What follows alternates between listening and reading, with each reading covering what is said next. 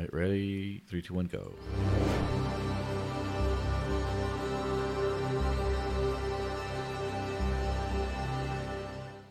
So, hey everyone, officially welcome to episode 212 of the Dash Podcast with the one and only Pasta.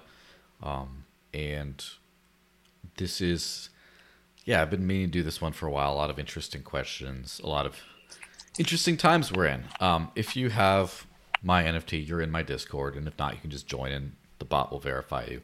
And you go to the digital, the um, no, that was for the last show, the Dash Podcast channel, and I can throw that super chat stuff up on the screen. Um, but of course, if you're commenting and other things, I might see it. But just um, if you, I did um, for my project Dash Growth, I did a crowd fund, and if you donate to that, you can get a an NFT and get in there. That's part of the part of the sweeten the deal kind of thing. And so I already did that to a few people today. So there's a few people who are in. So if you want that, hit me up, and then it'll you know from now on you know in the future. So that'll be great. Um, before we get started, first off, I realize it's starting to get dark out there, so I need to uh, turn on this extra light. Uh, something that Pasta When doesn't I have to worry. my about. When do I get my honorary NFT for being a multi-time guest on the podcast or video show? Um. Well, hold on. Let me get this light on first. I'm thinking about that. Because what this is at least my third time, maybe more. Might be my fourth or fifth time on here by now. Making that too bright. Yeah. So, the way I've been doing that officially has been giving the um, giving the NFTs to get. So I have like the the podcast one that I do for people who run the the rundown show, and then the the other ones are honorary ones for other things. But yeah, I I could definitely make that happen. Um, I can't remember if I told people if they were a guest, I could give it, or just if they supported through, through buying it, they get it for the specific Dash podcast, not for the rest of it. But since you've been on the other, the regular interview side of things a couple times, we should make that happen. All you got to do is um, get an XDEFI wallet, or you could do it MetaMask as well. But XDEFI is better, and I want to bully them into accepting Dash because they're they're considering it, right? Um, so yeah, get an XDEFI wallet. I send you a Polygon NFT, and then you go to my Discord, and then you just click the verify button, and it makes you sign a transaction, and then you're in. It's just really Yeah, that that's simple. cool. And if you sell the NFT, you get kicked out. you know, it's just that simple. I don't as as a Discord running person yourself. I'm sure you're tired of all the anti-spam bots and things like that, or like how do you? But instead, it's just like, look, if you verify, you signed that you own this very limited NFT, you can get in. And then Yeah, no, that's way a cool idea. it just it's cool for lazy people especially i just don't have to do anything and of course i can't wait to have something like that on dash itself but like we don't necessarily have to do every single everyone doesn't need to do everything all the time um anyway Yeah, exactly. before we get going um i gotta talk about CoinATM Radar because they threw me a bag which is nice oops let me switch to I did the, the v20 product review. just coinatmradar.com so um, this podcast is sponsored by CoinATM Radar. When buying crypto with cash at ATM is much more reliable and safer than meeting some random person in a random place, which I'm sure a lot of people have gotten shanked from that. So be careful with that. Um, and unlike an exchange, which could freeze your account, you truly own all the crypto you buy. You don't get FTX'd. Um, so you know, with CoinATM Radar, you can find crypto ATMs and other services where you can buy and sell cryptocurrencies for cash. On their website, you can search by coin, address, if an ATM supports selling as well as buying, and you can also search by geo area. You can also check and compare actual fees at different ATMs. If you want to find out more, head over to coinatmradar.com, which is C O I N A T M R A D A R.com. All right, so now we got the the fun shilling out of the way. Let's just get this Yeah, thing on going. that vein of thought, I wonder Yes. what kind of volume those ATM providers end up serving. Because I always see them everywhere. You know, every single gas station now it feels like has one of those ATMs, but doesn't seem like I see a ton of people using them. So I wonder what kind of volume they're pushing through. I don't know, but I do know some ways. Um, I do know some ways to find some of that out. Um, there are some Dash community members I know who do own a bunch of ATMs, so I could definitely ask them. And one of my friends works for Lamassu, and I can't. I think they enabled um, Dash's CoinJoin for ATM withdrawals, or they were thinking trying to do that, which is cool for extra privacy. Yeah, but, that is um, interesting. but they should have an idea of like typical volume. I, I guess what you'd have to do is you have to um, a lot of these the location tends to be free because a business wants the extra foot traffic and so if you put an ATM in their store they're not going to charge you for it. So then it's just and the ATMs go through like liquidity providers and stuff like that like exchanges. So I think it's more of a thing of what are your costs to buy the machine? What are your costs to service the cash part of the machine? And just what is the, what are the fees on an average sale or something? And just like you know average that out. But i mean the fact that they're everywhere it's kind of like spirit halloween you know? It's like how the hell do these people make money? Well Yeah. they must because they're there. They're just everywhere. Uh-huh. so and I, there is some tiktok i watched on spirit halloween and how they how it's a fantastic business model that's like really hard to lose money on.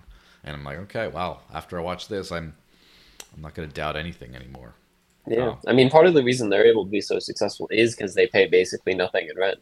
They're there for a month or two, you know, a couple of months, but it's in a spot that didn't have anything previously.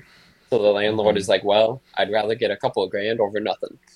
So Yeah, and it's they're all independently owned and operated.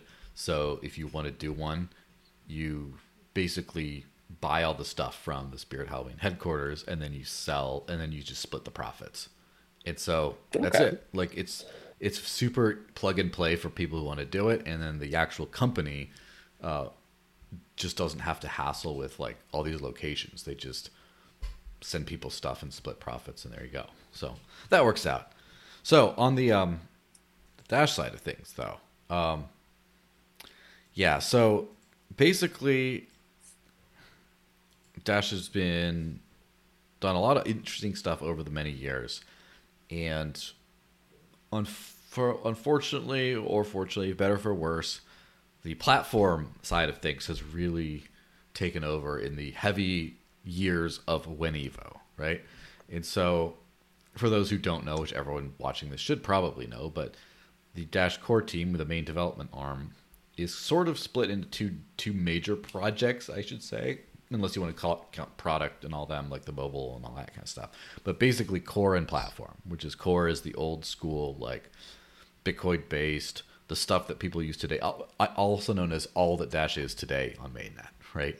And then there's Yeah. the platform team, which is building the, you know, loosely Cosmos derived, um, you know, hopefully IBC compatible at some point in the future, data stuff with the, you know, the credits instead of the dash and all the other kind of stuff, and running on Evo nodes, all that stuff. So, platform has gotten almost all the attention lately, but um, yeah, just in general, how's uh how's Corbin been doing these days? Yeah. So, I mean, really, in a lot of ways, I'm thankful that platform gets all the attention. It relieves some of the stress off of my shoulders. But um, after a couple of years ago, I mean, the core dev team was in a relatively rough spot. Um, I was right around when Codablock had left. Um, it was in a deep part of the bear market, and um, I think it was almost close to somewhere between eight months and a year between ma- major releases at one point. Um, and I'm really proud of where we've been able to get it back to now. Um, we've done really well with the last couple of versions. Um, version 19 had a little bit of a hiccup, but um, on the timeline and getting stuff done side of things, we've been doing a lot better. And going from V19 to V20, I don't have the numbers exactly on hand, but it was pretty much right where I wanted it to be, pretty close to about six months between the major releases. Um, and on top of that, we've been doing more incremental minor releases. Um, we've really just done a lot of stuff to improve our processes and make sure that we're always kind of delivering and moving forward with stuff. Uh, more recently, we've started delivering nightly builds um, that get um, that get shipped primarily on Docker, um, and so that has enabled the platform team to you know request stuff, and we're able to implement it quickly and get it to a build that they're able to use very quickly. But um, really, anyone could be using those nightly builds. I wouldn't rec- necessarily recommend it, and so they're not published on the Dash Pay Dash GitHub. Um, but there's a, I think it's Dash Dev branches or something, um, GitHub, where we post all of those releases, um, and then from there they get pushed over to Docker. So um, anyone could start be using those. But even in that vein of you know recommended versions and recommended releases, um, we've done a really good job at uh, working towards delivering minor releases between the major releases and everything like that. Um, in the near future, we'll probably be delivering 20.1. Um, and so I've talked, you know, about this on sprint reviews and everything like that. Um, it's always tough to figure out when to actually release the minor version because we could do it now. We could have done it three weeks ago. We could do it in two weeks. You know, there's no firm set of features that needs to be in a minor release. It's kind of just whatever we've accomplished up to this point. Um, but going into 20.1, we have some really a lot of Bitcoin backports have been done. Um, Konstantin has done um, a lot of great work since the release of V20 on doing a lot of backports. Um, we had temporarily let go of uh, one of our developers, uh, Kitty Whiskers. He was on a um, a mandatory vacation, sadly, but um, we've got him back now, and he's also um, primarily working on backports. And so we've been able to make significant progress um, on implementing a lot of Bitcoin backports all the way up to version 22 of Bitcoin, basically, um, and even a little bit further. Um, but that's going to lead into some really cool features. The probably the the coolest ones. There are a couple of really cool ones, but one of the coolest ones is um, I forget the new BIP name. I think it was originally BIP 151, and then they redid it, and now it's like BIP 272 or something. But um, it's basically end-to-end encryption for P2P connections. Um, and so it uses modern crypt- cryptography techniques um, and elliptic curves. And um, so really efficiently, and in fact, actually, it might be more efficient than the current um, kind of network protocol that we use to communicate between nodes. Um, so really efficient, really low overhead, but also will provide native encryption between all of the nodes on the network. No need to use something like Tor to you know prevent your ISP from seeing your transactions that you're publishing or something mm. like that.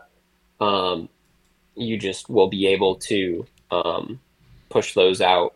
Um, and did you find the bit for me? Yes. Um, let me throw know. it.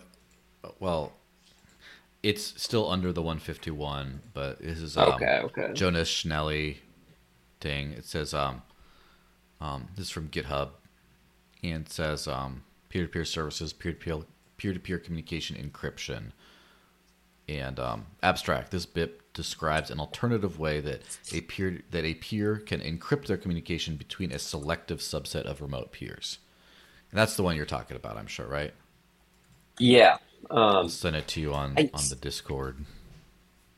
But it's it put it up on the um, screen.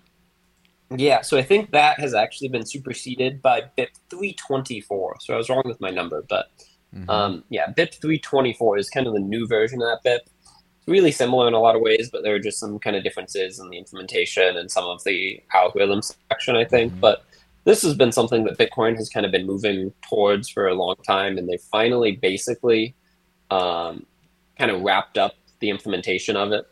Um, mm-hmm. So that's a major thing that Bitcoin backports are going to kind of enable and accomplish. Um, one of the other major things. So, did you have something you wanted to add on that? Really quick on the the P two P encrypted thing. So basically, it removes the need to do something like Tor or whatever, or I2P, I guess, to to do that kind of stuff to communicate between nodes, so your IPs aren't your IP addresses aren't necessarily leaked of the node. Now um, first of all, are there any inherent? Well, first of all, this is not active in Dash or Bitcoin currently. Is that correct? Correct. Um, I think Bitcoin might be at the point where they have an experimental implementation. Um, yeah. And or there might be a branch somewhere that can do it. Um, but I don't think it's been merged into master. It might have been recently. They've actually been making really good progress on this recently. Um, but as of my kind of most recent knowledge, it's not quite in Bitcoin yet. But there is a lot of movement towards it, and um, they're very close. Are there Um, any major trade offs for this? So no, not really. Um, it was just, from my understanding, a lot of refactoring and a lot of changes to kind of the code base were needed to be done in order to enable this to be implemented. Um, you know, Bitcoin is obviously very old software in a lot of ways. Um, Mhm. I wouldn't be surprised if every line of code now has been changed, but i in a lot of ways, it's still very old software that has needed modernization in a lot of different ways to enable, you know, supporting multiple different network stacks at the same time, for example.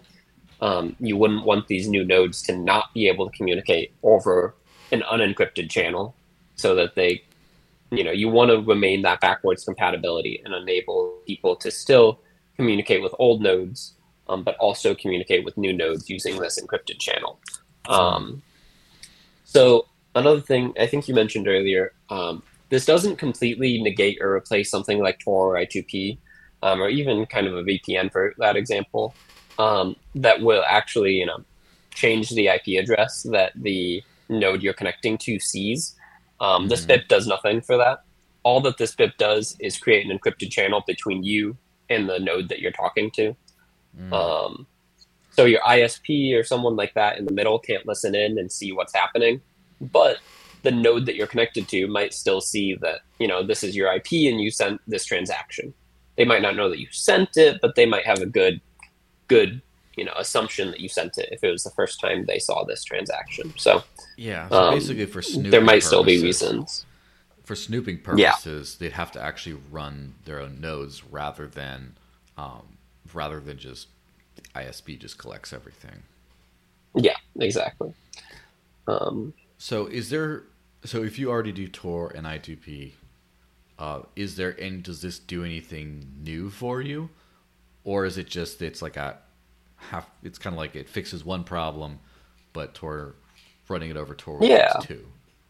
Well, it depends. If you are using Tor and you are only communicating two nodes over Tor, um, then it doesn't really change anything.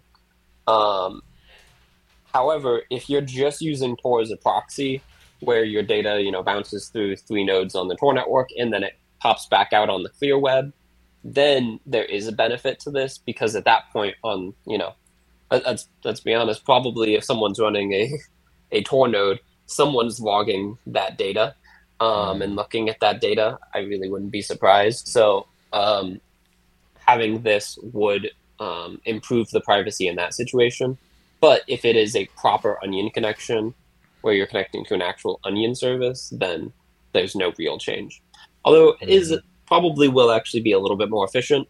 Um, this new protocol, I think, is a little bit smaller. They were able to shave a couple of bytes off here and there.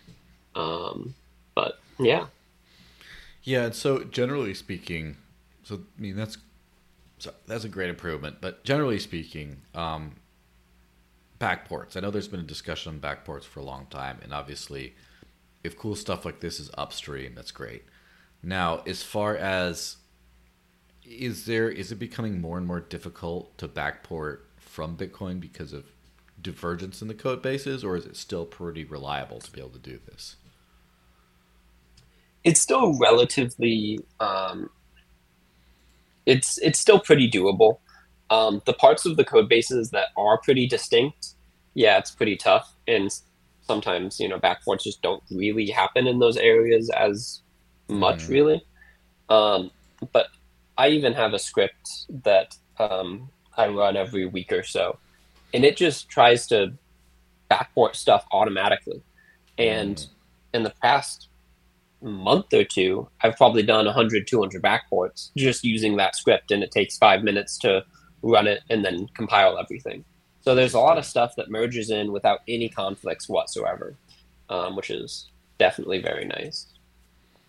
Yeah, well, that's pretty fantastic. It's so, um, I especially like that whole um, uh, privacy improvement part because that's something that's very, very big. Uh, in I think a lot of people don't really think about how bad crypto privacy can be today if you don't use it the right thing, right way. And so, um, let basically, what are some of the more important things that have been done in core up until now? Like, not we're not looking forward yet, but that might have been missed, or as in the average person is just like, all right, well, we got V20, which was supposed to be for Evo, but it's not, nah. And like people know that there's Evo nodes now, and you know, but then that big gulf between deterministic InstantSend kind of like every single transaction. And then today there's a lot of murkiness in there for the average person the average user. Doesn't really see a lot of those changes and things that have happened during that time period. So what are some of the the hidden gems of improvements and things that you can think about that have happened in that time that you want to highlight? Yeah.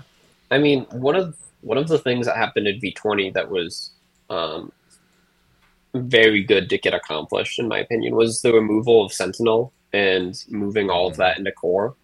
Um, Sentinel was created a long time ago, and basically no one on the team had a good understanding of how it actually worked. Um, everyone kind of had a decent high level understanding, but mm-hmm. none of us were. I mean, Eugene was probably there when it was created, but besides Eugene, none of us were there when, the it was created. When the magic was written. yeah. Um, we haven't actually had to maintain it. It has just kind of done its own thing and it's done fine. But um, there, uh, yeah, being able to deprecate and get rid of Sentinel and pull that into the core C++ code base uh, was definitely um, very nice. Um, there's a good number of stuff on like the P2P level that um, the mobile clients use to be more efficient about different stuff. Um, being able to get diffs between um, different master lists and stuff like that um, that has kind of been introduced over time. Um, well, I mean, one of the relatively major things that was done pretty recently, although this was partially done through backports as well, was um, being able to have multiple wallets loaded, um, being able to switch easily between multiple wallets, mm. everything like that. Yeah, that that's something that I've taken advantage of a lot because, um, you know, without you know for work, right? For when I've been using Dash for especially business purposes, um, I use Electrum a whole lot in the past, especially when I had to do spreadsheets of payouts when I was doing the marketing hub stuff. And the spreadsheets of payouts, I could literally copy and paste a lot of stuff right into Electrum and then just do the payments from there and like like batch it all in like a transaction or two. And after Electrum stopped really working for temporarily because the previous developer took off, uh, and before it started working again like it does now, um, I switched to using Core for this, right? And so I'd already used Core for my own personal thing, but so it helped to have the work wallet and the the personal wallet in the same thing, where I could just switch between them pretty easily. So personally, for me, that is that's been a nice help. Um, one thing on the I would maybe on the negative side that I thought was a minor inconvenience, but it turns out some people it could have been a, a bigger inconvenience is the separation of a CoinJoin tab into a completely separate thing. And so for me, it just means I have to go to a different tab than the regular send tab to use it. However, um, I've heard from people using um, Spritz a lot, Spritz Finance to pay all their bills and stuff with Dash. In particular, this use case, but I'm sure it happens with others, where they pay right from CoinJoin funds from the core thing to pay all their bills or top up some prepaid card or whatever. Now, when you go into the invoice screen of Spritz and you hit open with wallet, it will input that all into core. Uh, like as far as the the address and the amount, and then even a little note, like a little memo uh, of like what is the purpose of this transaction, so people can file it a lot easier with their accountant. But it puts it in the send tab, and so then they have to manually copy and paste it over into the CoinJoin tab because they want to use CoinJoin. Whereas if there was a simple toggle in the send tab that was like use CoinJoin or whatever, they wouldn't have to do that or something. And um, I don't know. What do you what do you think about that experience? Have you had a similar experience? Yeah, um, I haven't had that experience with like you know opening basically from a URI type thing. Mm-hmm. Um, but I definitely could see how that could be frustrating. Um, yeah, I that honestly that shouldn't be too hard to resolve. Um, we might be able to add a button or do something and be able to, um, you know, if CoinJoin is enabled in the settings, automatically move kind of all of the kind of information that you've put in over to the CoinJoin tab. Um, I know kind of the original inspiration behind this was to try to better segregate CoinJoin funds and non-CoinJoined funds. Um, a lot of times, if you you know commingle them at all, it can hurt a lot of your privacy guarantees. Mm-hmm. Um, and so we wanted to avoid people from mixing and then sending with a normal send transaction Of course. in a way that might end up compromising stuff that they weren't realizing was being compromised. Um, but definitely that user experience is probably poorer than I would like it to be. So um, we might be able to investigate that and get something figured out there. So just an off the just an immediate brainstorm of that. It seems like if if there's just a button in it, to make the fewest kinds of changes possible, maybe if there's just a button in each of the send screens where it's just like, say you mistakenly start writing something in the CoinJoin tab that's meant to be transparent or vice versa, there could just be a set you use CoinJoin instead, and it just flips the tab to the other one and inputs all the info into that one in both ones. So you can just be like, oh shit, I didn't mean to, to, to I meant to do this in the CoinJoin, and you just hit a button and it puts it over there, and vice versa. I don't know. Would that be easy to do. yes. Yeah, exactly. That is kind of the the idea. Um, just yeah, add a button to move the information between the tabs, basically. Yeah, yeah, that could be good. Um, so that's cool. I definitely like that. And then obviously the the treasury expansion was a, a core thing that happened recently, and it's not something that anyone, any end user, really has to care about. But uh, people who are getting paid by the treasury now, there's there's more of that. So so that's cool. Um, what are some other big heavy hitters that have gone kind of unnoticed over the last couple years? Yeah. Um, I don't remember when the governance tab got implemented, but that's something that you know a lot of this stuff kind of blends together for me. I forget when we actually implemented a lot of this stuff. Mhm. Um, but the governance tab is something that I would like us to improve. It's just not a kind of major priority, but um, it's something that allows you to um, take a look at um, the, the proposals, you know, authoritatively from Core's perspective, see kind of how many votes it needs, all that kind of thing. Easily open it up in um, whatever the URL that the proposal points to. Um, yeah, um, that's that is an area of core that I would like to get better from a user experience perspective. Stuff like creating proposals and additionally creating uh, masternode objects and you know really a lot of the functional functionality that something like DMT does. Um, I don't really see any reason why um, a lot of that stuff should be outside of core. Why you have to go to proposal. dot. dash. dot. org in order to create a proposal. Mhm. Um, a lot of that stuff really should be inside of Dash Core, um, yeah. but it's not a major priority for us. So something I would like us to continue moving towards. But um, yeah, Yeah, something that's a, a couple other things. So, I mean, I'm a big fan of the Core Wallet. It works really well. Um, a couple things that could. One thing that is a little bit frustrating is the lack of a QR code scanner, and it seems very strange as a thing to complain about. But sometimes I have to send funds from a Core Wallet to a mobile wallet. And before there's like usernames or anything, there's just no easy way of doing that unless you just have a static address in your address book, which I also don't want to do, is for Mhm. obvious reasons. And there are some wallets that are some desktop wallets that aren't for other cryptos, maybe they're maybe not full node or whatever, but they do have a QR code scanner where it'll turn on your webcam or whatever, and if you put up the phone, you can get into the phone pretty easily.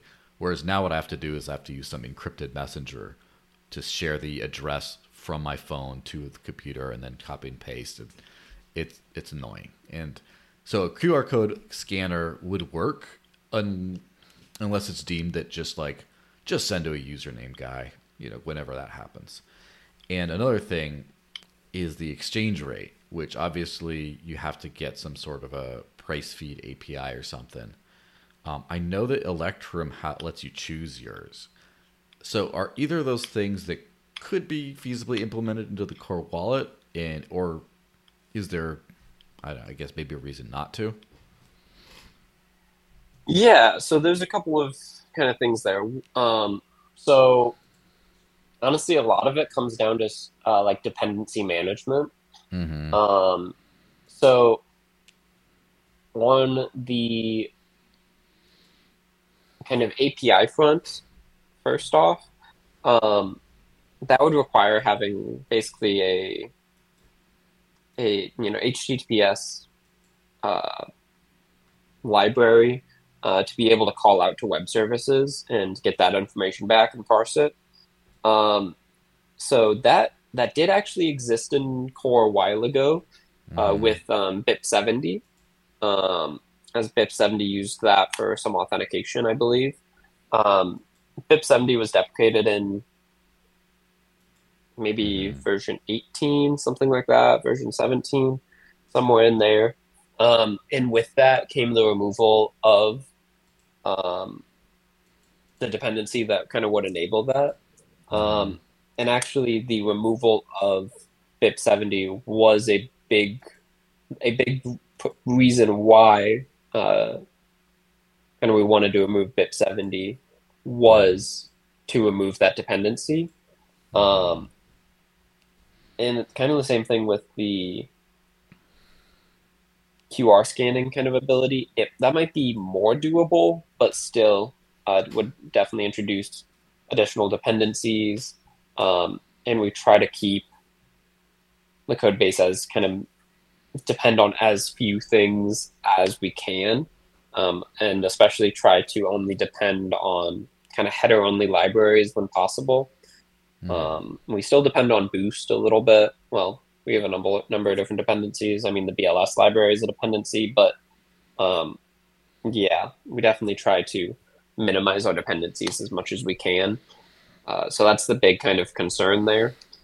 Um, long term, um, the the concept of process separation is one that, um, and actually this is being done relatively significantly through backports, where the actual kind of daemon under the hood and the GUI user interface are Mhm.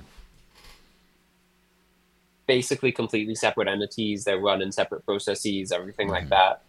Um, once we get to that point, it might make more sense to introduce these kind of dependencies because then we're only introducing that dependency on the GUI and we're not introducing it on actually compiling the daemon or anything like that. Um, is more difficult to do right now. So, yeah, Yeah, all in all, sense. could be done, but definitely is non-trivial. Yeah, I mean, especially um, you know the if you could have a, a set username kind of thing, I would probably just fix it anyway. But you know that might be things. You know, it's kind of like you know first world problems kind of thing of like not everyone's going to be using the core wallet for everything anyway, and it does work fine as it is. Uh, one thing I did want to mention, um, because this is something that like I don't know how much um, how much this kind of stuff has been um, expressed publicly because I just have heard it um, offhandedly, right? Where about InstantSend getting changed, right? So there was a, essentially there's a new way according to well again and it, this is this annoys anyone. It's like okay well then it's it's sam's fault. But basically uh, according to what quantum has been talking about um, send has re- recently been changed the way it does to be much much much more secure is what he said. Um, do you want to talk a little bit about whatever that is? Um, Yeah, I don't know how much I would say much, much more secure. Um, Mhm. So previously there was a potential issue. I mean, it it would be very, very difficult to actually execute, but so it's mostly just a theoretical issue. But um, where you could have it where you basically send two conflicting transactions at the same time, but you specifically broadcast them to members of um, a quorum and you basically send them this is going to get technical i'm sorry there's no other way to explain it but Yeah. you send the transaction at the exact moment that the quorum authority kind of shifts from one quorum to another and so you Mhm. send one transaction to the old quorum one transaction to the new quorum but you send it at a time where enough of the members of the old quorum still think that they have authority and are valid and so they will sign and they will create an InstantSend lock on you know the first transaction and then the new quorum also thinks that uh, they are valid because they received the new block um, that you know gives them authority so they will sign on the second transaction and all of a sudden you have two transactions that are conflicting with each other that both have InstantSend locks Mhm. um, practically, this isn't really a concern in my mind because nobody wins. Um, what would actually have ended up happening is that, um, at least I'm pretty sure from Core's perspective, what would have ended up happening is neither of those transactions would have been mineable because each of them conflicts with an InstantSend block according to like you know a significant amount of the network Mhm. um, and so no block that mined one of them would have been able to have like been successful. Um, and actually, I, yeah, I believe both of those InstantSend locks could have existed at the same time, and it would have meant that any block that contained either transaction would be considered in, invalid. Um, but anyway, so the new way that quorums work is basically three quarters of the quorum always remains the same and so only one quarter of the quorum rotates out. Um, and so there's no way to get a majority of, or you know, the two thirds necessary of the quorum to sign on both transactions because only one quarter of the quorum is rotated out each time. So there's not enough nodes that you can target in order Mhm. to kind of do this timing attack with. Um, yeah, like I said, it's technical. Um, practically speaking, InstantSend lock has always and remains to be very, very, very secure. Um, but Which version was this yeah. in? Was it an 18? oh gosh, um, Because I know there's I a am as bad with releases as I am with names. Um, there's a so that deterministic InstantSend thing in the version 18 product brief. Would that be it, or is that something else? I think it was that. Yes. Okay. Well, I'll just throw it on the screen, and yeah, if it's wrong, it's wrong. But deterministic InstantSend, blah blah blah, DIP 22, and advanced hard fork support, quorum updates, all that kind of good stuff. Yeah, there's always some interesting stuff going on in there, and I don't think a lot of people realize the difference. Uh, which kind of brings to the the big old privacy discussion, and one thing that I don't think, let me be super frank, very few people, sadly, use CoinJoin, Private Send, Dark Send, whatever it's been called over the years. Mostly because it's been mostly available in the core wallet, the full node wallet, which not a lot of people use. And that's changing. You know, you got um Electrum is back online with with the private transactions and the mobile wallets are working on it and then after that it's just going to be the floodgates. But um there's also been this narrative out there that Darkcoin had a privacy function and it just hasn't been improved at all. It's just been like Dash hasn't done anything, just completely abandoned that in 2014, I guess, or 15. Um, and I personally have seen a lot of differences, a lot of improvements continually done to the function over the years. Uh, so, would you mind just breaking down kind of how this has happened, like the, the differences between the the coin join, the integrated coin join of 2014 or so, with today? Like, what what all has been changed to that specific functionality in the last ten years? Yeah, no, I mean there's been a quite a bit in how we implement uh, CoinJoin or private that has changed. Um, I mean the the kind of the the easiest to explain and most obvious is I think the default number of rounds that you mix has gone from something like two to four. Um, additionally, I think the maximum went from like eight to sixteen. Um, I do remember Let's that see. happening.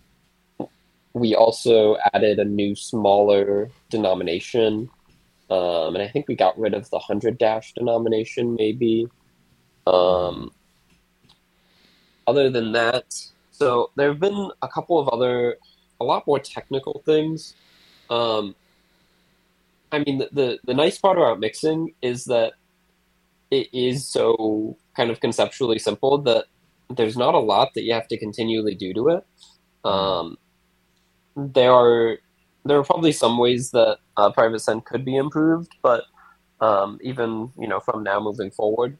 But um, one of the big things that was done was basically,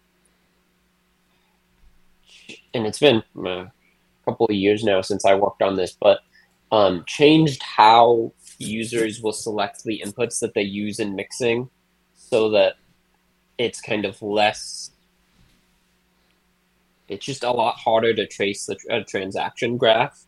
Mhm. Um, it tries to make sure that we choose inputs in a little bit of a kind of more random way.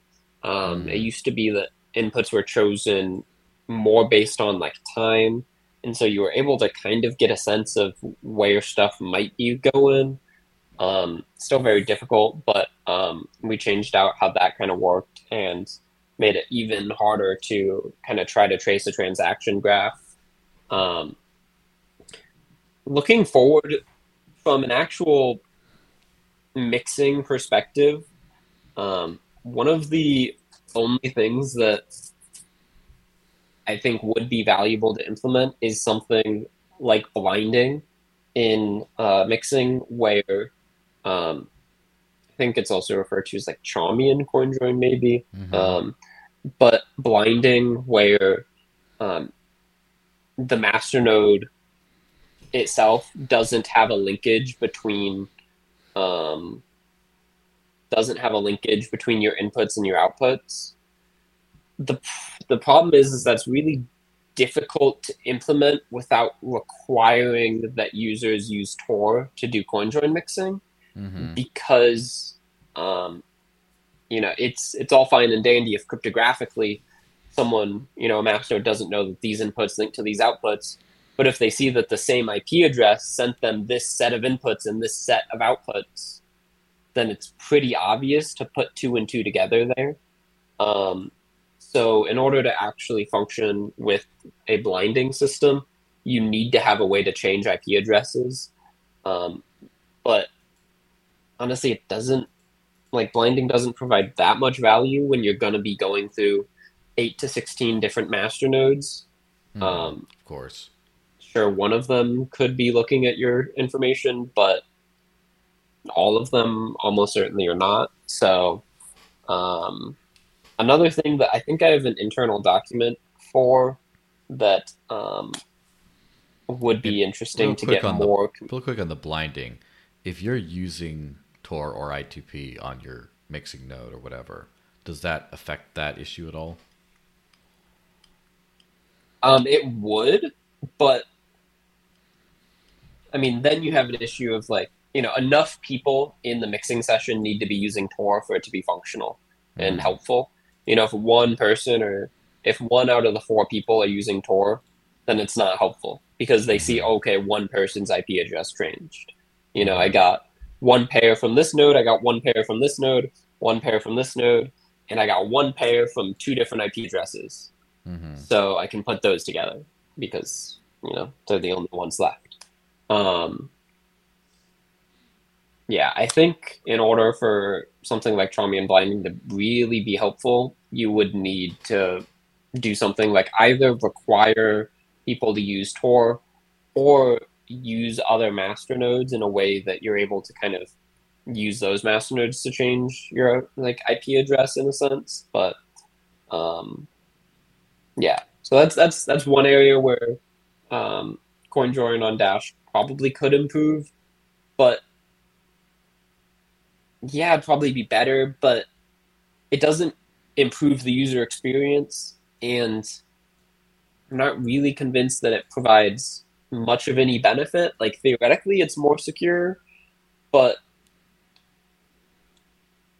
I don't know. Is it really? Um, it's it's kind of um, splitting hairs at that level yeah. almost.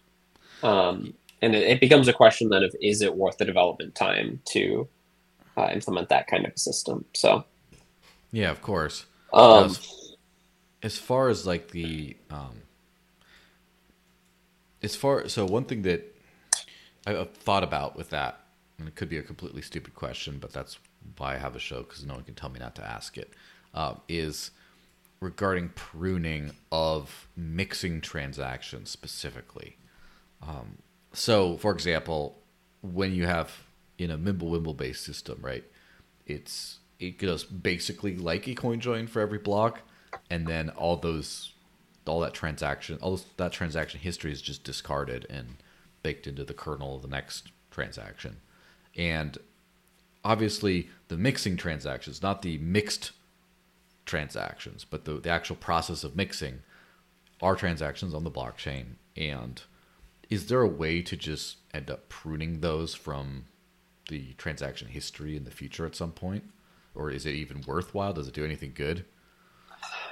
Well, it depends what you mean by does it do something good. Um, from a privacy perspective, I don't think it does anything good because that information was still available at some point in time. Mm-hmm. So if the FBI or the NSA or something cares, then they're just going to log that data, and you know it doesn't matter that it's discarded from the blockchain. Someone's going to have a copy of it.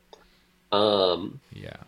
From a kind of scalability and blockchain space perspective, um, theoretically, yeah, it is definitely helpful um, if you're able to kind of prune out all of that data. Mm-hmm. Um, there's no trivial way to do it in kind of a, a native normal CoinJoin type situation. Um, right, CoinJoins really aren't any different from any other transaction, and so we need to have the the linkage in the UTXO chain in order to you know chain every UTXO back to a Genesis blocks at some point. Mm-hmm. Um, and so you kind of would need some. Mimblewimble is an area that I had researched a while ago, but I'm not super up to date on. But mm-hmm. um, you would need some, you know, more advanced cryptographic techniques in order to be able to just discard those and prove that everything was still done correctly. Um, so it maybe could be done, but would definitely require a lot of implement implementation time. Um, and yeah, it's really just, in my opinion, a question about like scalability. Um, yeah. at that point, um, yeah, yeah, yeah. So as far as um, I guess where the scalability thing hits is obviously the the privacy is better the more people are using it, and the utility of Dash is better the more people use the privacy function. And I think we can all kind of agree that it, this is something that should be happen more. More people should use it. Of course, if you have, let's say, you know, you 10x the user base, which should be pretty easy. I won't say easy, but it's, you know, considering the number of people that use Dash today, 10xing that shouldn't be huge. But then you make them all start, and you don't make them, but then they all start using the privacy function. That's a lot of transactions flying around the network. And then maybe do another 10x, and now you're 100x the users. So instead of, um, instead of 15, you know, 15,000 transactions a day, we have like 1.5 million transactions a day, but then you add all the mixing transactions in because there are a lot of them, like a two thirds of them are mixing for like their regular stuff. Then that starts to become a little bit of a, a bloating kind of issue. So maybe in that situation, it'd be more worth pursuing a pruning and mixing transaction approach, maybe. Yeah, no, there definitely is a benefit to it. Um, like I said, I, I need to investigate Mimblewimble more, but um, it my belief or assumption is that it does introduce new requirements on new cryptographic primitives that Mm-hmm. um, can be scary at times. Right? A Yeah, huge of benefit of CoinJoin is that it's very simple um, and very, very provable and very obvious what's happening Mm-hmm. while still breaking the transaction graph. So it has downsides, but yeah. Mhm. Yeah, so let's before we dive into the the privacy sidechain kind of thing, which is kind of an interesting thing I'd like to explore. Um, maybe talk about some other core improvements. Any anything else on the core pipeline? So first of all, um, is it version twenty one that's scheduled to coincide with the platform release, or have we have we gotten there yet?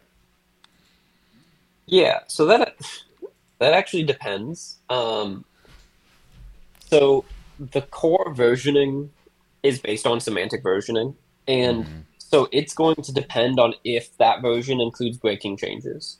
Because if you remember, version 20 of Dash Core included the MNRR hard fork. Um, however, that hard fork is kind of in a hibernation state, um, where if that hard fork became active, everyone on V20 would follow along with it. Mhm. Um, no one would have to upgrade besides, you know, the master nodes in order to actually trigger the update. Um, but um, if there is changes in platform that uh, necessitate a breaking change in core, then it would be a version 21. So far, I don't believe that um, there have been. I mean, so far there haven't been any of those breaking changes. Um, there's been no, you know, changes to how asset locks are serialized or something like that that would necessitate a hard fork. Um, and so right now, if plat- you know if platform is ready in a week, uh, we would release 20.1 that would activate um, MNRR, and with MNRR, MNRR would activate platform. Mm. Does that make sense? Yes. It's so. It's only if it takes long enough that there has to be like a breaking change kind of in it. Yeah, I mean it's not the time frame uh, that dictates it, but if platform has features that require breaking changes, Mhm. um, I mean we core is also continuing to work on our own kind of set of features, um, primarily non-breaking stuff at the moment though. Um. The only thing that is um, kind of on our radar is potentially um, a community member put in a pull request for uh, I forget what I called it. Um, the bit, first step towards shared masternodes multi-party payout, masternode multi-party payout. Mm. Um, so if that got merged in, right, that's a breaking change that would require kind of a new hard fork, and so that would have to be released as version 21. Um, but at the moment, um, that would that PR would actually necessitate additional changes in platform. Mm. Um, it would require that platform handle a lot more uh, potential kind of payout locations in um, in Evo nodes, and so that's extra work on the platform team. We don't really want to give them any extra work. They just we just want them to get done with their current tasks. So yeah. um, our goal right now is to keep 20.1 or version 21, whatever it ends up becoming, um, as minimal as possible and only include a set of features that basically platform needs um, and not introduce anything that would require them to do any extra work. Yeah. So for multi-party uh, payouts, obviously that makes sense. From you know, it just in, in the beginning, I believe Masternodes just had one payout address, and then at some point they there was another one introduced. You could pay an operator continu- con, consistently, and then mul- multi-party just makes sense as far as like what that is. Now, as far as like shared master nodes, um, so this the multi-part thing would be first part of towards that. Um, other than that, how hard is that to implement, or how much work would that be to implement, like a a trustless or trust minimized, let's say, um, pooled masternode staking setup? Yeah, it really depends on the details of the system. Um, there are ways Mhm. that you can do it quite simply, um, where you know it's just a transaction that multiple people have kind of signed, um, and that it you know creates a transaction or it creates a masternode, and multi- mul- multiple people signed off on it and specified you know this set of inputs. Um, so that's kind of the easy way to do it. Um, the harder way is figuring out a much more nuanced solution so that say if one person needs to pull out of the masternode um, they're able to do that without the masternode going offline or different stuff like that um, that's where the complication comes in. Um, and so yeah it really depends how shared masternodes would end up being implemented. There's also there was also discussion a while ago about um, having almost like a marketplace on platform with different operators and then people would be able to say yes i want to kind of contribute to this masternode and different stuff like that so yeah it can range a lot between really pretty simple solutions and quite complex but a lot more featureful solutions Mhm. um, and that would obviously massively change the amount of effort that be required Yeah. So I guess when we're thinking about this feature, there's two angles we can really approach it. One is we want to make it easier or enable more better, more decentralized, whatever creation of master nodes and Evo nodes. And it doesn't seem like that's a, a big concern lately. It seems like, especially at this like price point, it seems like, and then the fact that you know CrowdNode has a thing for people who really want to do like a pooled thing where you you know for twenty five hundred bucks or so you can have a, tr- a trustless share.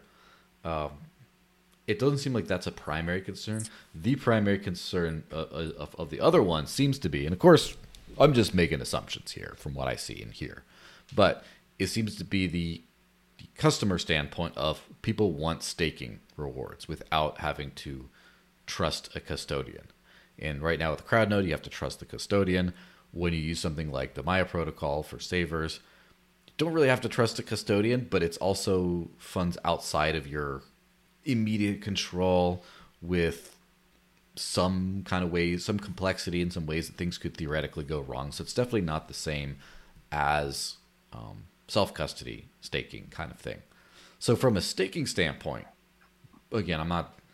People have different considerations, but it seems like that's the biggest consideration is to let people stake. And then the marketplace for nodes doesn't come in as much. It's more can people stake with CrowdNode and retain their own keys at any amount and easily? That seems like the direction's going in a, in a short term. Obviously, if CrowdNode goes away or if there's a um, competitor CrowdNode, it's just it's fine to just do with a, a provider. But I mean, it seems like that's where the thought process is going so far. Yeah, no, um, for sure. It's a it's a good discussion to be having on what we want out of shared masternodes, so that we can kind of figure out what a good route to move forward with that is. Yeah. Um, what kind of time frame could be realistic for re- a release of something like this? If, let's just say, in the next few weeks or month, um, this got prioritized heavily. We're like, oh, we need to have this done. Is it like a this year kind of a thing, or would it be like a, well, it's it's like a multi-year kind of project? Yeah, so I think it is on a similar level to something like deterministic InstantSend or the BLS migration or um, maybe the new quorum type. It's maybe a little Mhm. more complicated than that, but um, you know, it would be you know one of the headline features in a major release. Um, so you know, normally the actual development for those takes around you know, some somewhere around three to six months uh, for the Mhm. actual kind of development of the feature. Yeah, that's cool. so what before we dive into some of the the bigger more structural more hypothetical kind of things what kinds of things are on the roadmap or maybe not the well first the roadmap then the idea map for core over the next let's just say couple of years two three years so obviously the multi-part multi-party payout and then the um, potential of trustless shares is part of that right? What other and obviously there's a lot of evo stuff but what for purely the core side of things is kind of on the horizon over the next two to three years or potentially could be or you're looking at? Yeah so i mean on a whole kind of organization wide level um, you know the biggest focus is really uh, shipping and delivering platform. Um, so core is doing a lot of stuff to support that and you know providing new rpcs here and there. I think we added two or three rpcs in the last month or so um, to assist platform um, you know doing stuff like getting a lot of different transactions at the same time so that they don't have to call in to rpc five or ten times. They can just call once.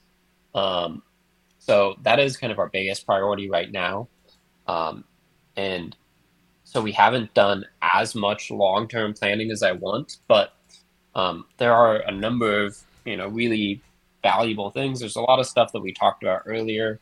Um, process separation is a big thing that I do want us to um, um kind of accomplish in either version 21 or um, somewhere around that time frame.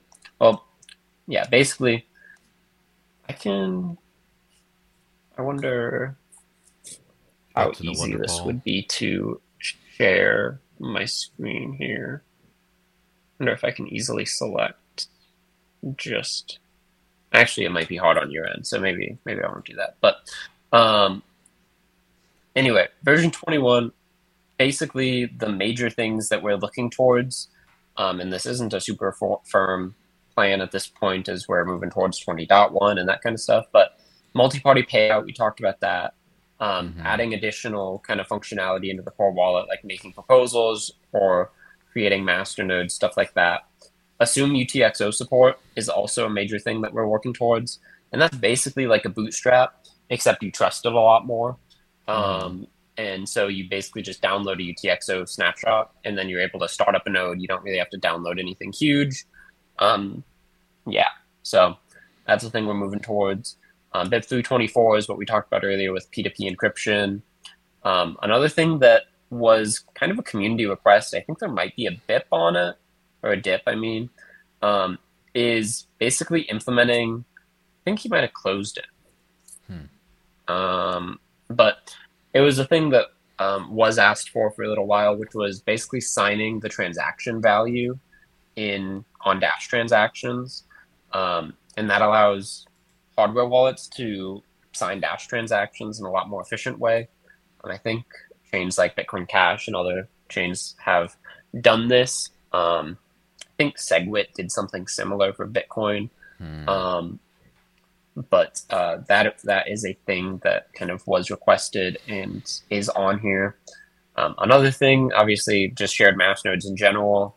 Um, a a topic that I had I I wrote a document on it a while ago, and it's on our backlog. Um, is mandatory Masternode onion services, um, and so this is obviously a thing that would need kind of community buy-in, um, but basically requiring that all Masternodes host an onion service um, and are accessible over Tor. Mm. you know that would potentially enable a lot of improvements to stuff like CoinJoin and different stuff like that that we talked about yeah. Um, but uh, would definitely need kind of community buy-in. Um, uh, I mean, another thing is long-term implementing stuff like BLS aggregation over a transaction or over a block level.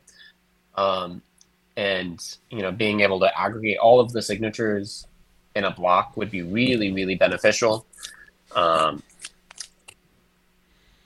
yeah. Included in this would probably include basically an implementation of SegWit, which is kind of interesting.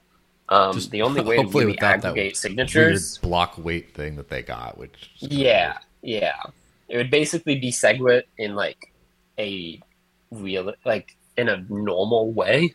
Um, mm. SegWit was a weird mix of actually decent technological improvements and that shove in like a, a weird 1.5 times block size increase and like just a weird mixin of the two and you know they had to do it in a really complicated backwards compatible way that we wouldn't really follow but in order to do signature aggregation you do have to have the signatures separate from the actual transaction data which is mm-hmm. kind of mm-hmm. the heart of what segwit is segwit's yeah. a terrible name but segregated witness data the witness data is the tra- the signature basically bringing, bringing back segregation um, 2020s you know yeah so um, that's the thing that we would need if we wanted stuff like BLS aggregation on a transaction level and like signing, um, uh, signing transaction BLS. Um, we could also implement stuff like Schnorr and Taproot, um, which would be similar to BLS level block aggregation, but you know a little bit different. Um, Chaumian blinding, we talked about that earlier. Um, I mean, recently already we did, um, we already implemented having the chain lock in the block. Um, and mm-hmm. now that we actually have the chain lock in the block, it would actually allow us to do stuff like reduce the number of confirmations that you need for Coinbase transactions. Because as soon as there's a mm-hmm. block on top of it that has a chain lock that kind of locks your Coinbase transaction, then you know that it's valid, and we could let people resend those or respend those. Yeah, um, that's that's kind of it's pretty cool. I think it's kind of also a very edge case because who receives Coinbase transactions. It's miners and masternodes and proposal owners. And to just not have to wait as long as they do, you know, that's great. I would think I, I would like it because sometimes I have gone to pay from a treasury proposal, be like, oh, let me check back tomorrow, you know? But mm-hmm. for the most part, it's I guess it's an edge case thing, right? Yeah, definitely is a little bit of an edge case. Um, another uh, potential item and kind of long term item is something like a variable block size. Um, basically, just scale the block size dynamically with demand. Um, mm. And so mm. this would mean that, you know, short bursts of lots of transactions might result in, you know, all of them not being confirmed at the same time. Um, but sustained load would be automatically kind of, you know, adjusted for. um, yeah. Yeah. Um, yeah. What are some of the ways that could go wrong, right? So as far as obviously with the, um, like what are some? I it is I guess is an incredibly complicated topic, but if you wouldn't mind doing it very simply, um, what are the pros and cons of having a small-ish block size that gets expanded once you start like manually expanded once you start getting closer to capacity versus a huge block size as big as the network could handle it, even though there's like five people using the network, or an adaptive type block size. Like, why? What are the pros and cons of each approach, really quickly? Yeah, well, I mean, one of the things right now is it's really well, so having a huge block size, but nobody is using it is kind of fine in a lot of ways, but it does provide some instability to, you know, exchange partners and stuff like that, where, say, you know, they might have provisioned a node, you know, of, you know, a four core node, and then someone does kind of a spam attack, and all of a sudden you have these massive blocks, and their node isn't able to keep up, for example. Um, mm.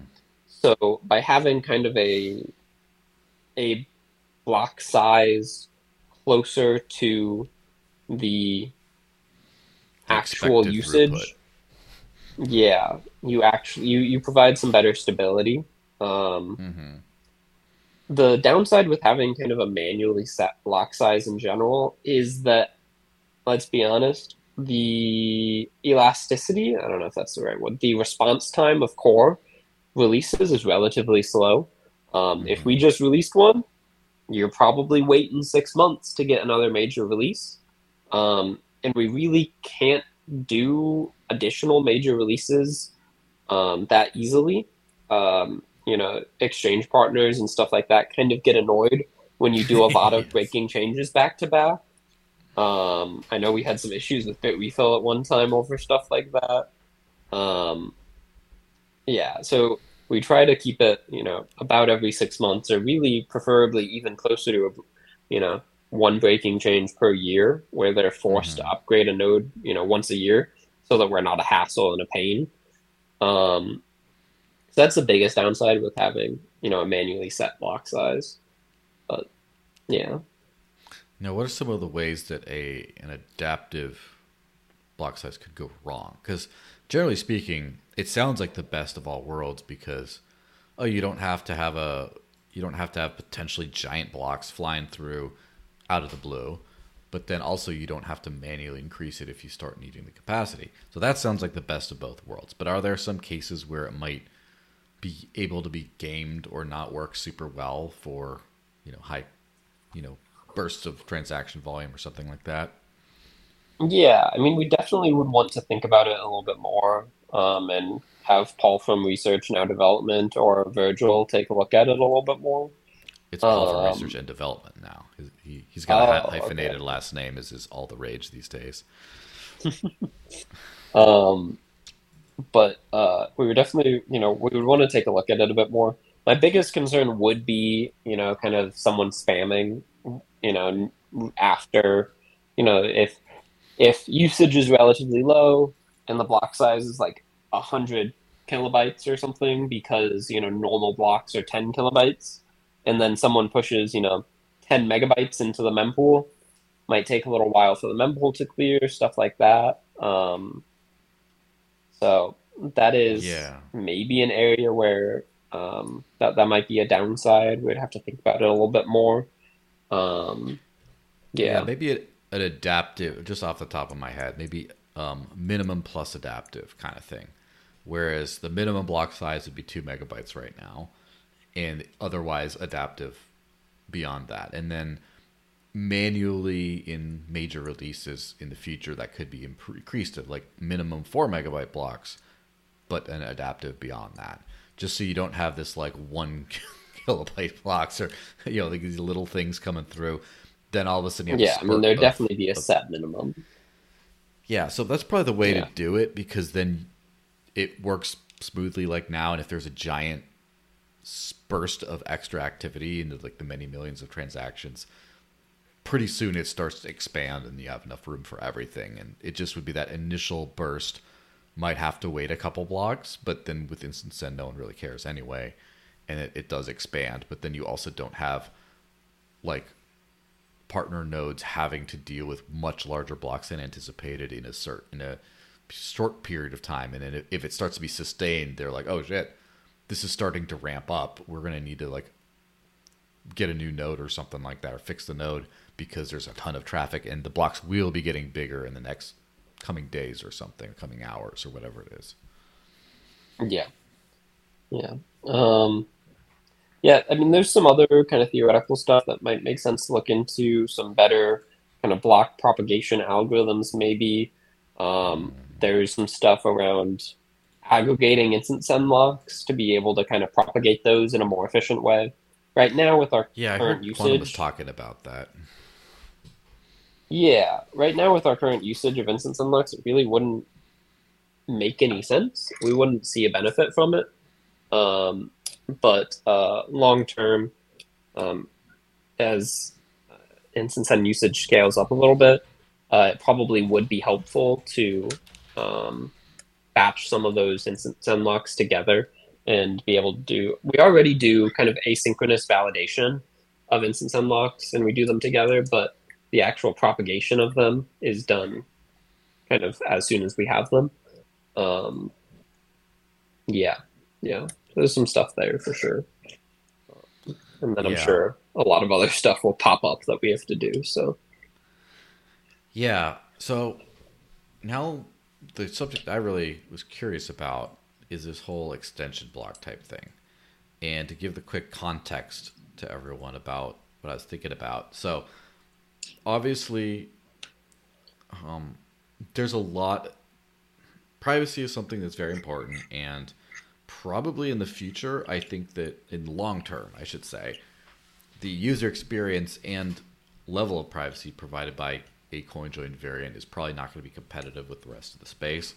It seems like the way stuff is going is is zero knowledge proof kind of zk snark whatever acronym you want to throw at that, but basically kind of like the Zcash approach, which right now is super bleeding edge, and there's still some things to be figured out with that, but it does seem to be where things are going. Um, and so when I was there seemed to be in my mind, and of course people who actually know what they're talking about and don't just talk into a microphone for a living and you know that kind of stuff um, should probably you know correct it. But it seems like one approach which I've talked with Sam about is when you have platforms, a platform already is going to have a sidechain for credits for data transfers. And it seems like he, thinks the easiest way of doing things might be a a zk sidechain, especially once you have IBC Cosmos um, compatibility. So that which I think he said it's like four or so devs could be a few months, like a few months work after release. So who knows when that when that could happen, but whatever. The point is a an extra side chain on the platform angle to just handle fully encrypted transactions that you know everything's you know hidden. So fully shielded. So there's that approach. Now there there's some problems with that approach or some limitations. One is first of all is that it increasingly pushes a lot of payments into the purely platform side, which kind of might have the effect of starting to phase out the core side of things entirely when if everyone is using platform for their data transactions and everyone's also using platform for their private payments. And then core is maybe more of a weird settlement layer at that point if it moves too much in that direction right? Now of course the other the bigger thing is the whole like when evo thing where i like i remember in 2017 um there's a site called Spend Dash, which spenddash.com, which I believe it's Crazy Bro is maintaining, and I don't I don't know how, how public his his non pseudonym is, but and so I was we're basically sounds like DCG at the time had or the core team I don't know if it was DCG yet, but decided not to maintain that site because in 2017 because Evo is going to be out soon. We'll just put it on Evo, and you know that was was a what's four plus three kids. You know that's seven years ago. That's a long time ago. And we're still there. So obviously we could all go get old and go broke waiting for evo for all the features. And obviously i think it is very realistic to expect evolution to be released soon for mvp but just anything beyond that it's a ton of pressure to put on a lot of dependencies on one small library so to speak. So uh, the idea is could this possibly be, be um, pursued in a core direction? And so, what I've thought, what I've seen done, right, is um, I one of the the more interesting podcasts I did recently was on the main channel, whatever, was interviewed uh, David Burkett, or David Burkett, who, as far as I know, is the lead developer of Litecoin, or he's like the one big full time guy, and there's a bunch of other people that do other things. But he's the guy who got MWeb, the Mimblewimble extension block, built into Litecoin. And it seems like, first of all, there's no Evo on Litecoin, so you know it's just a, a core thing.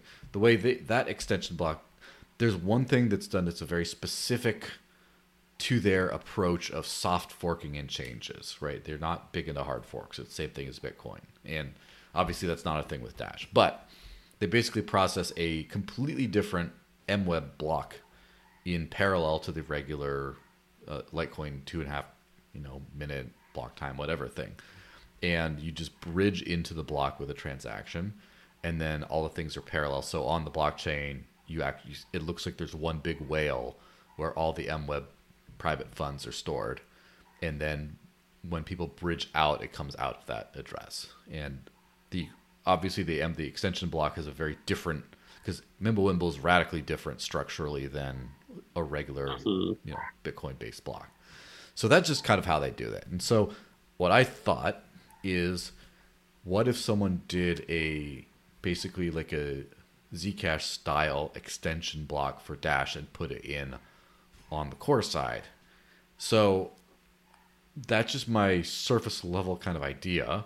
But what what all is in, involved with that? What are some of the drawbacks? How feasible is it, etc. To just do it do it in a similar sort of approach on the core side as opposed to, as I mentioned in the beginning, doing it all on the Evo side. Yeah. So one of my concerns with all of these, um, all of the kind of enhanced cryptographic systems is I don't actually know how well InstantSend locks would work with them. Um, right, the whole point behind InstantSend locks really is you need to know the inputs, um, and then right you lock those inputs to this TX ID, um, mm-hmm.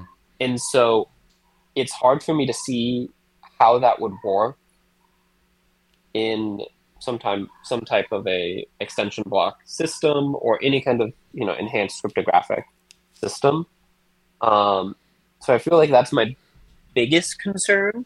But just on a like generic technical level of implementing something similar to, um, you know, implement something similar to Zcash's extension block.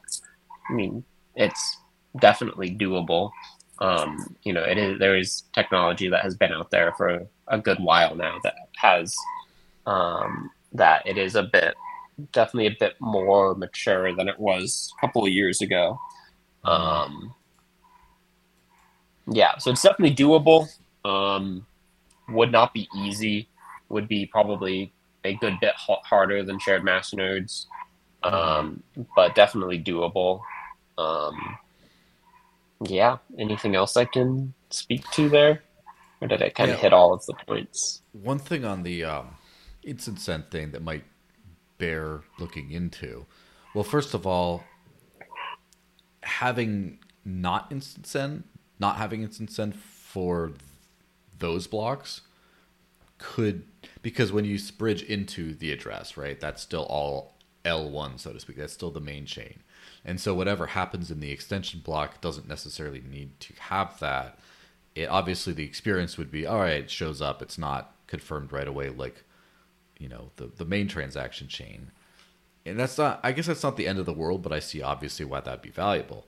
On the other hand, I do know that Pivx has InstantSend or did have InstantSend and approached a very similar style of privacy.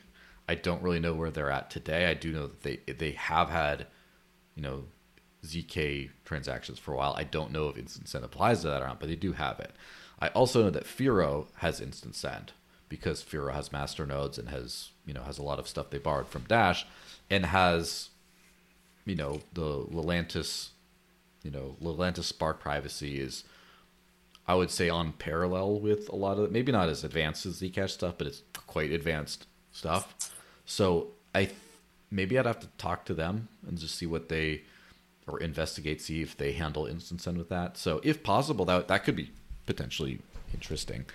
Now, as far as you know, the workload and stuff, obviously, you know, there's so many things to be to do. Um, it's it's kind of a, a question of um, first of all, where does it make sense to do it more, and then does it make sense to have like a completely linear processing kind of thing as far as development is concerned, where everyone's working on Evo or Evo offshoots or whatever, and then so the priority list is kind of scales linearly, as opposed to maybe a, a team could work parallel and be working on on this major improvement to the core side while the platform side is doing its own thing, and it's it's not necessarily all bunched up in the same thing. So first on the on the the feasibility on the trade offs what would you generally think? As far as if, if let's just say the given was we're going to have some kind of a private a some kind of a zero knowledge privacy function in dash. What do you think about doing it on core versus doing it via a platform side chain Yeah, I mean, I think it's an interesting discussion. I think probably it would end up making more sense to do on Mm, platform. I'm not fully convinced of that, um, but I think it's more likely than not that it would be more valuable to do on platform. Um, I think it would be easier to pull in kind of well-made cryptographic primitives.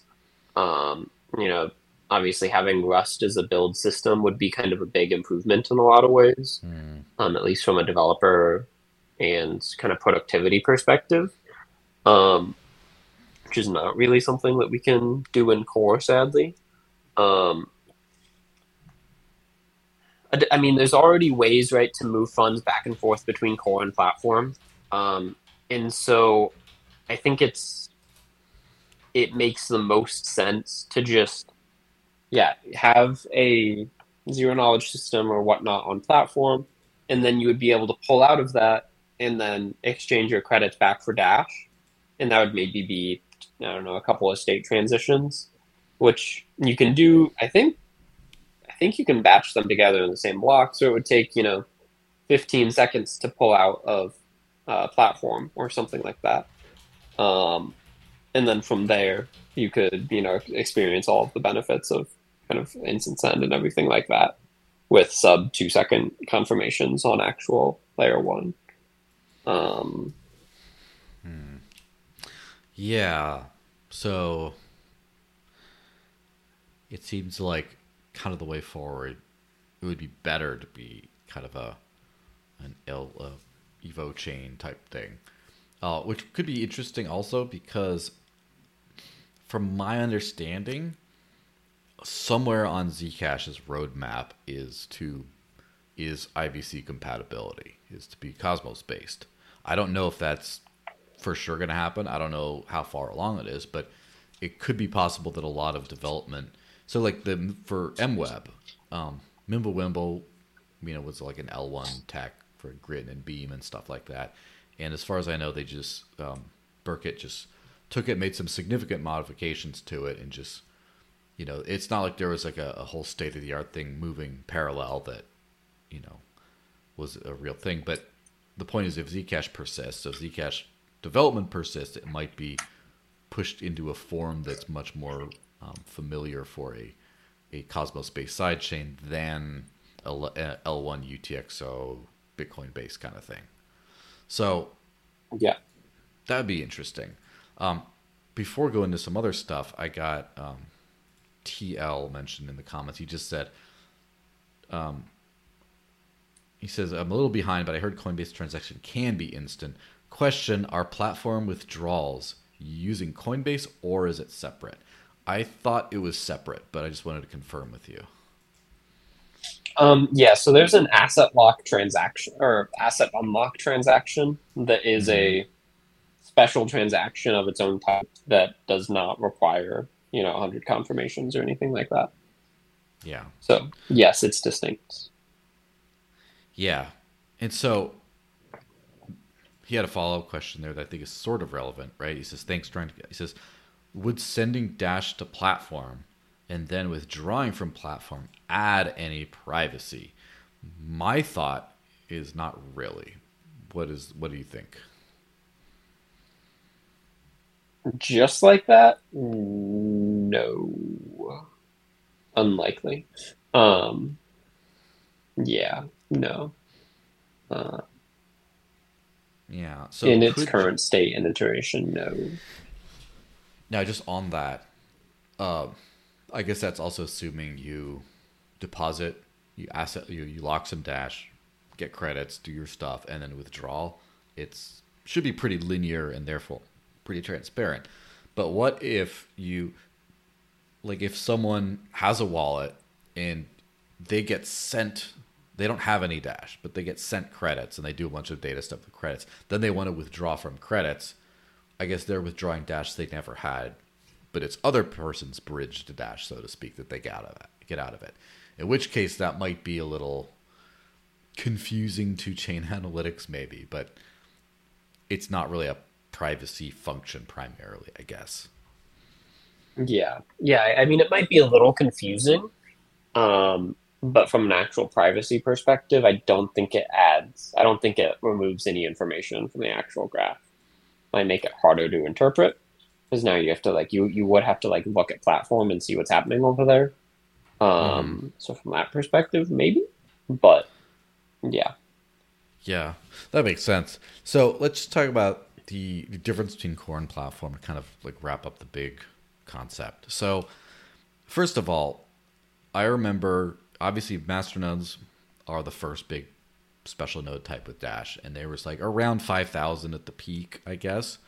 And then because it would be too expensive for every single one of those nodes to run evolution, they released the HPMN or Evo node, as it's now known, which is a 4000 dash collateral node that runs platform as well as core, whereas the regular master nodes still run just core. Now, I guess the question at that point is what would happen if you decided to, to deprecate the traditional master node and only have Evo nodes? So now that's basically the equivalent of having every master node run platform and core, but just quadrupling the collateral requirement. What do you think that would do, hypothetically?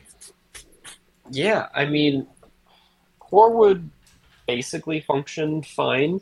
Um, however, there is a good benefit to kind of be, well, with the parameters that we've set for LLMQs and everything like that, there is a good um, balance right now for the collateral size and so the number of masternodes that we have and mm-hmm. the kind of usage rate of masternodes.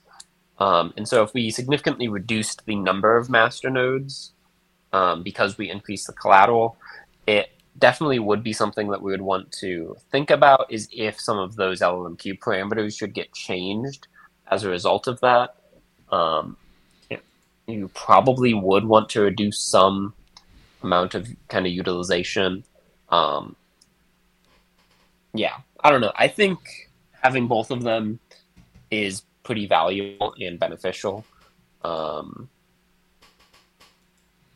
yeah, 1000 doesn't really work well for platform due to storage costs, but having the extra nodes and the extra compute on core is is relatively beneficial. Yeah, that makes sense. So I guess the final thing then is what about a future where um, is there a future where core becomes either much more symbolic or background or gets deprecated entirely? So I guess the question with that is, as I mentioned before, if you have a ZK sidechain on Evo and you have a ton of data storage stuff on Evo and all that kind of stuff, um, is there really a need for core? Like, or could it just be like, all right, we're going to sunset the core chain. We're going to get rid of proof of work mining and just be entirely, I guess, proof of stake on a master node or Evo node kind of thing. Do the 4K nodes is like the only node type, and just do all credits are now Dash. That's now the transaction, the regular transaction and data chain, I guess, and then the ZK side chain or whatever other side chains happen. Is that yeah, there any? I mean, it's a good question. I think, I think that we'll find that payments are still most efficient on a UTXO based model. Mm. Um, I mean, the other major benefit is having payments and data separated um, means you can have kind of different security requirements in some ways for the two of them, um, or you can just if you don't care about platform data, you know, you don't need to worry about it at all. But if you really care about payment data, you can run a full node and validate all of that information. Um, so I think we're going to see that there is value to keep them separate, especially I think account-based models like Ethereum and you know platform are generally less efficient for actual transactions.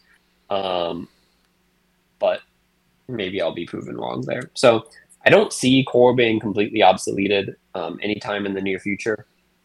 Who knows what the future might hold, but um, I'm I'm not I'm not worried about my job security yet. So, well, yeah, I mean, uh, as as always, you could always just learn Rust anyway. You know, yeah. when core Rust rewrite. yeah, I mean, I wish, but sad sadly, almost certainly will not happen. All right. Um, let me just check and see if there's any final questions. I don't think there are. Is there anything else you'd want to impart upon the audience um, that we haven't already covered? Yeah, I mean, if um, if there's any features in core that you are you know interested in or want to see happen, definitely advocate for what you want to see happen. Um, community feedback is majorly important, and you know the more we see people talk about stuff, the more um, we want to implement those features. So um, yeah, definitely reach out or talk in Discord about features that you want to see happen. Um, mm-hmm. Otherwise, uh, be ready for a version 20.1 sometime in the relatively near future. Don't have a firm timeline for that yet, um, but I do mm-hmm. want to get that out at some point in the near future. So be on the lookout for that. Um, and going to keep moving forward. And we're probably about four to four to six months out from a proper version 21 with significant changes to core, um, including you know other breaking changes that a lot of stuff that we talked about earlier in this this call. So, yeah. Yeah, sounds good. Well, where can people follow you and your work other than just following the core repository? Yeah, I mean, DashPay Dash is definitely the best spot to follow everything. Um, I don't really publish a lot of stuff anywhere else. Um, so if you want to see what I'm doing, GitHub is really the spot to be. I'm technically on Twitter or X, whatever you want to call it. Um, I'm I'm definitely on Keybase, but you know that's not really social media. Um, so you can follow me on Keybase and reach out on Keybase chat if you want. But um, uh, I definitely, um, yeah, I don't I don't have a ton of kind of media or anything where I I share a lot of what I'm working on. Just kind of a little bit on Discord and definitely a lot on GitHub. So yeah, yeah. Um, we did have one question, which I don't know if it's really relevant, but we'll just end on that one. Is basically talk about MultiversX. Could you take a look at it? it seems very fast and secure. Okay. Um, I don't know if that's relevant to something you've been looking into, but probably not. Yeah, I would definitely. I would probably not be the main person to be taking a look into that. Um, but sounds like it might be interesting, so I might try to take a look or fantastic. share it with some other people in the org. All right. Well, fantastic, everyone. Thanks for watching. Thanks, Pasta, for being on. It's always a always noodly pleasure. And um, yeah, now it's time for the after party, and probably Pasta has things to do, but for everyone else, um, it's just a hangout, a post podcast hangout, and I do these about every week after these these podcasts, but the the one I'm always like committing to is the Dash Podcast After Party, where I'm always there for a little while. So um, if you you want to invite, just message me. Also, if you're one of my NFT guy supporter people, you automatically get in. So I'll just send you the link to those to those people automatically, and then everyone else you can ask, and then I'll see if you're cool, and then I'll put you in.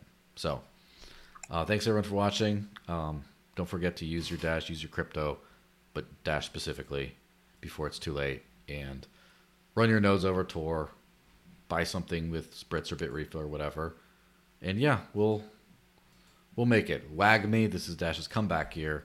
Let's make it happen, guys. All right, peace out.